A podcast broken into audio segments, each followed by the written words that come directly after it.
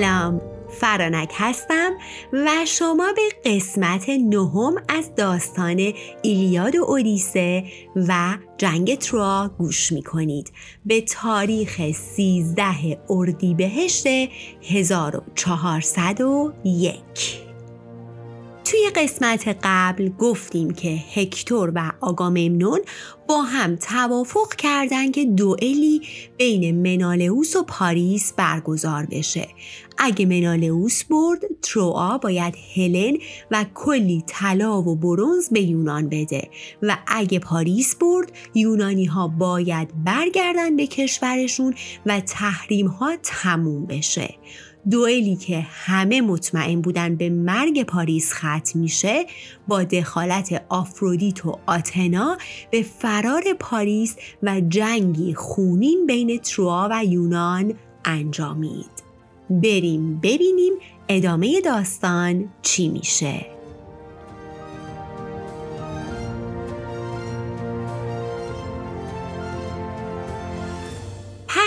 دو طرف به هم حمله می کنن.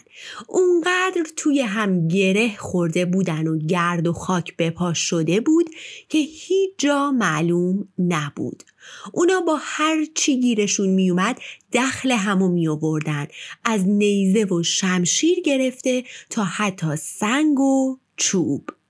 یادتون باشه گفتم وقتی آفرودیت پاریس رو با خودش برد آتنا برای اینکه جنگ علکی علکی تموم نشه از کمان پاندروس یکی از پهلوانای تروا تیری به بازوی منالئوس زد و همین باعث شد منالئوس و آگاممنون برادر منالئوس قاطی کنن و فرمان حمله بدن.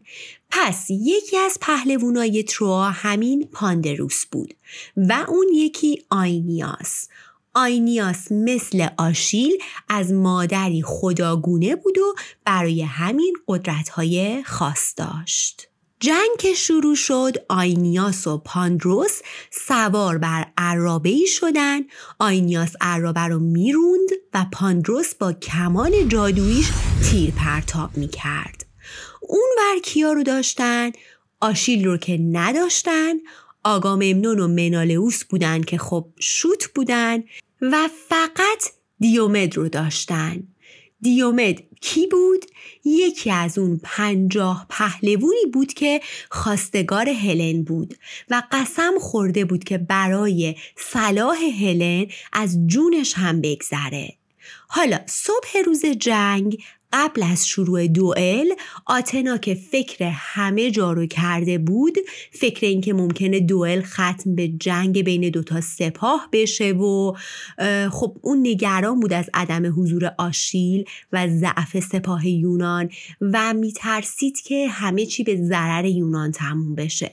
پس همون کله صبح رفت سراغ دیومد و بهش گفت تو انتخاب شدی تا مایه شکوه و قدرت پهلوونا باشی و وردی خوند و تلسم گولاخ شدن رو برای دیومد اکتیو کرد. در نتیجه دیومد یهو زور داخل بازواش تزریق شد ازوله هاش باد کرد گنده شد و قوی و آتنا حتی سلاحهای خیلی بهتر و مدرنتر بهش داد و بهش گفت تو انتخاب شده خدایانی. پس اگه جنگی در گرفت باید همه تلاشت رو بکنی تا از این امتحان رو سفید بیای بیرون.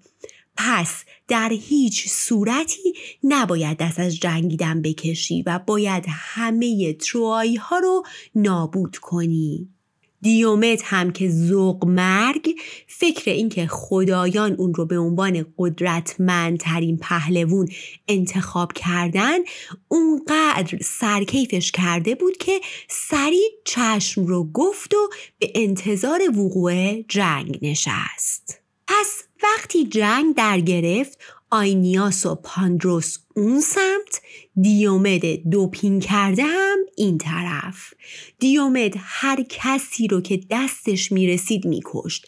لذت قوی و پرزور شدن بیقرارش کرده بود. طوری که در دم ده نفر از اعضای خانواده هکتور رو کشت. از اونور پاندروس روی عرابه از دور به همه تیر پرتاب می کرد که یکی از این تیرها می‌خوره به سینه دیومد. خب البته به خاطر تلسم آتنا چیزیش که نمیشه اما قاطی می‌کنه و از همون دور نیزهی به سمت پاندروس پرتاب می‌کنه. تیر می‌خوره به صورت پاندروس و اونقدر شتاب داشته که از بینیش رد میشه دندوناشو خورد می‌کنه و از اون سمت سرش در میاد. من شرمندم پاندروس بیچاره نه تنها از روی عرابه به زمین میفته که اسبهای عرابم از روش رد میشن و تمام. اما دیومت مگه ولکن بود؟ بعد از پاندروس نوبت آینیاس بود. پس دنبال آینیاس عراب ران می‌کنه و سنگی به چه بزرگی رو بر میداره و سمت آینیاس پرتاب می‌کنه. سنگ میفته روی آینیاس اما چون آینیاس نیمه خدایی بود و قدرتی فرای انسانهای معمولی داشت همون زیر سنگ سنگ رو با دستاش نگه میداره و چیزیش نمیشه. آفرودیت که شاهد به فنا رفتن پهلوانای تروایی بود فورا به کمک آینیاس میاد اما دیومد که مجنون شده بود به آفرودیت هم رحم نمی‌کنه. قدرت ماورایی دیومد باعث شده بود که خدایان رو هم بتونه ببینه. پس آفرودیت رو می‌بینه. آفرودیت تا میاد به آینیاس کمک کنه دیومد شمشیرش رو به سمت آفرودیت پرتاب می‌کنه و آفرودیت رو مجروح می‌کنه. و از بدن آفرودیت یک مایه طلایی رنگ خارج میشه. مثل اینکه خون خدایان طلایی بوده. آفرودیت تا مایه طلایی رنگ رو می‌بینه جیغ می‌کشه. به محض جیغ زدن اریس همون خدای نفاق که همه این داستان ها از گور اون بلند میشه همون که با اون سیب طلایی عروسی رو به هم ریخت و نفاق رو تو قلب ها انداخت ظاهر میشه. با چهار تا اسب سیاهش میاد و آفرودیت رو به کوه المپ می‌بره.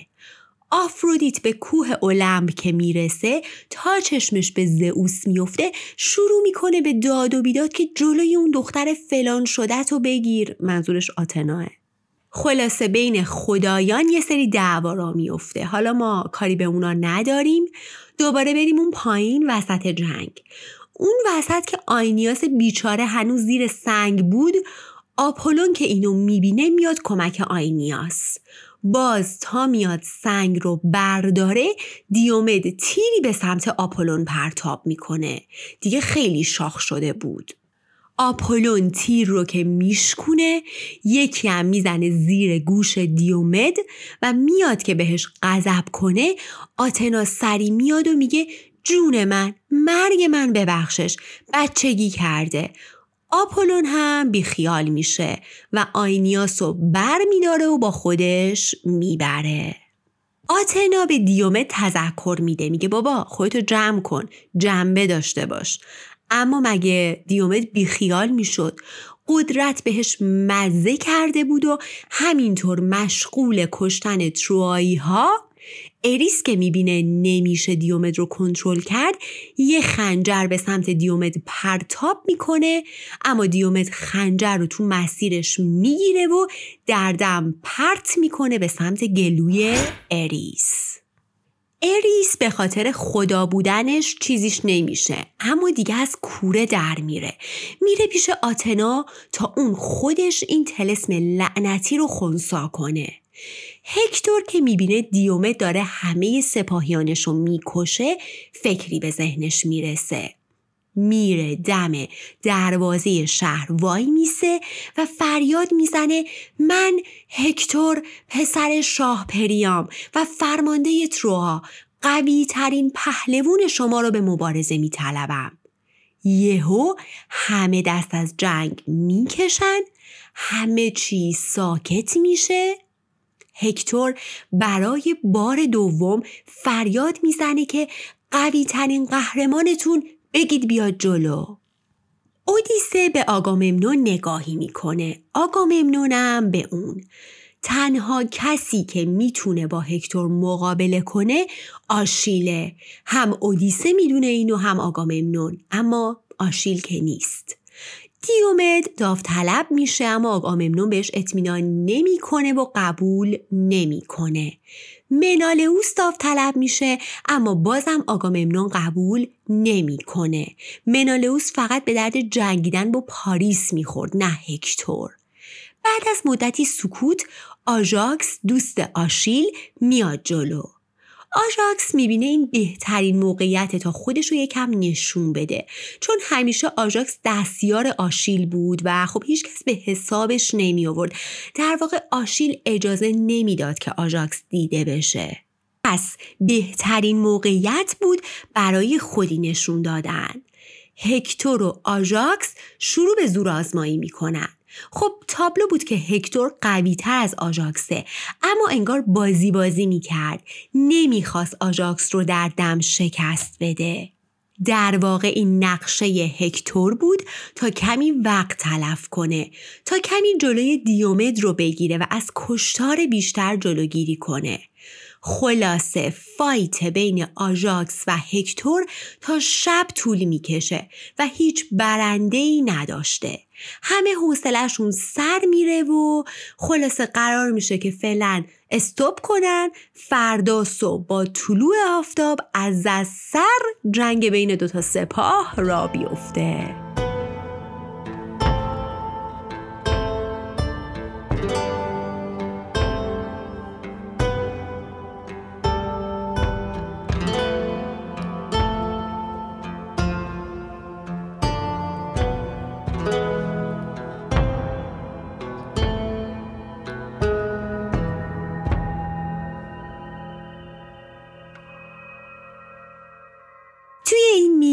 زئوس بزرگ قولی که به تتیس داده بود رو فراموش نکرده بود.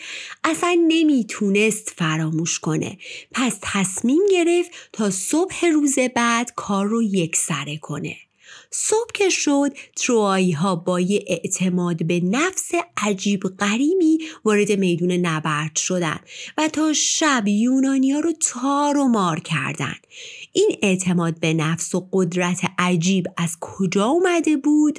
بله کار کار زئوس بود پس تا غروب یونانیا به سمت دریا رفته رفته عقب نشینی کردند و رفتن داخل کشتیاشون تا صبح دیگه و ادامه جنگ هکتور به آینیاس گفت ما باید فردا کارو یه سره کنیم تا یونانیا همین فردا بارو بندیل رو جمع کنن و برن. از اونور توی کشتی آگاممنون همه قهرمانا رو صدا می‌کنه. قهرمانایی که حالا دیگه همه خسته و شکست خورده بودن و همشون حتی آگاممنون امیدی به فردا و پیروزی نداشتن. آگاممنون به سربازا میگه ما صبح زود به یونان برمیگردیم. تا بیشتر از این به فنا نرفتیم جنگ رو تموم می‌کنیم. دیگه جنگ رو ادامه نمیدیم.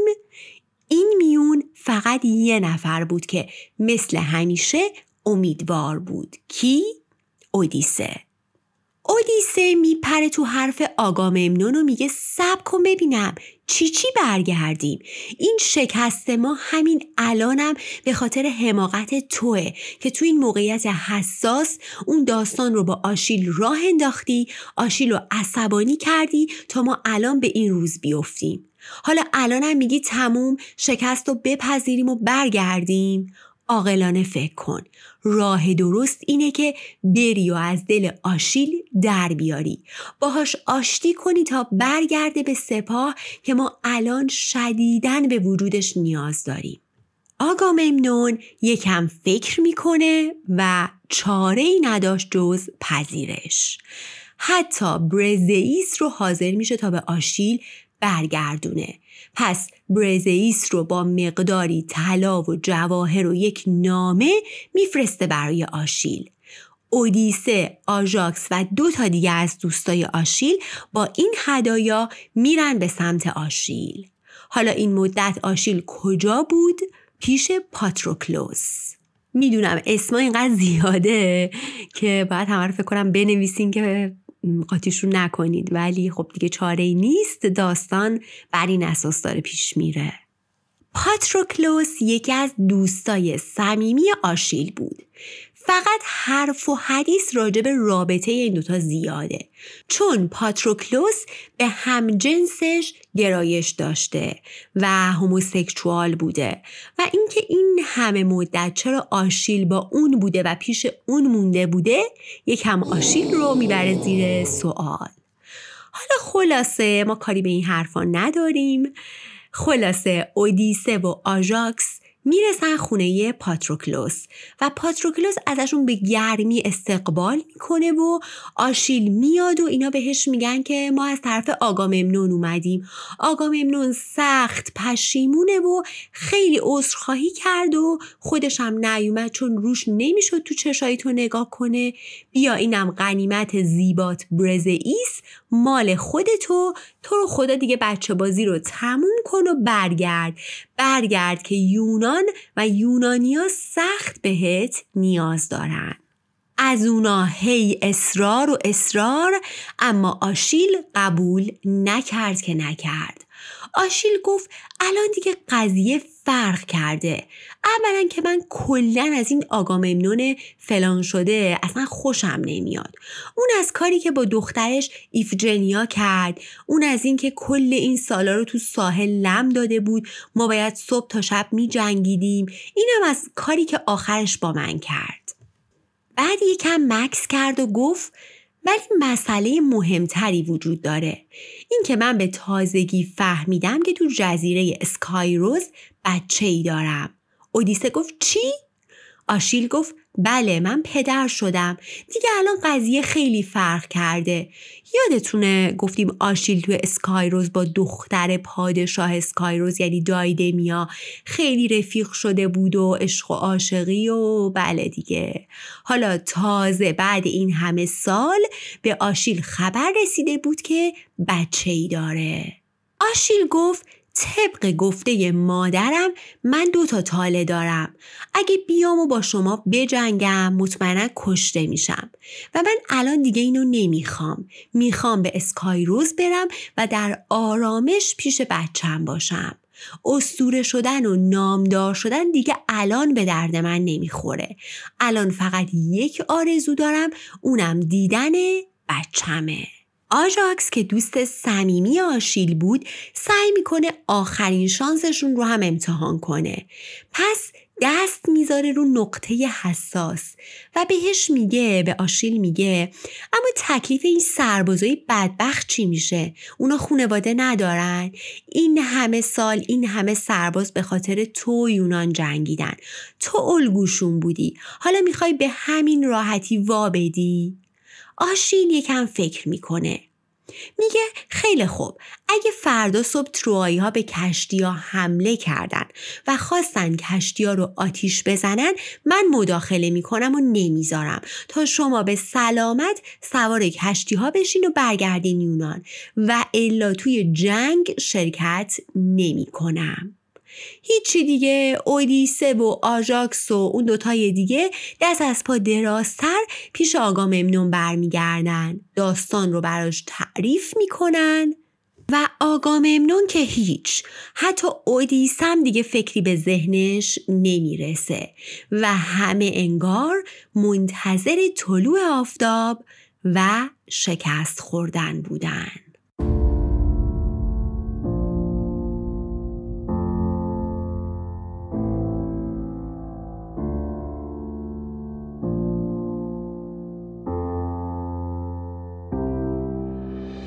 داستان رو تا اینجا نگه میدارم. اگر دوست دارید بدونید که ادامه به کجا می‌رسه حتما با من همراه باشید.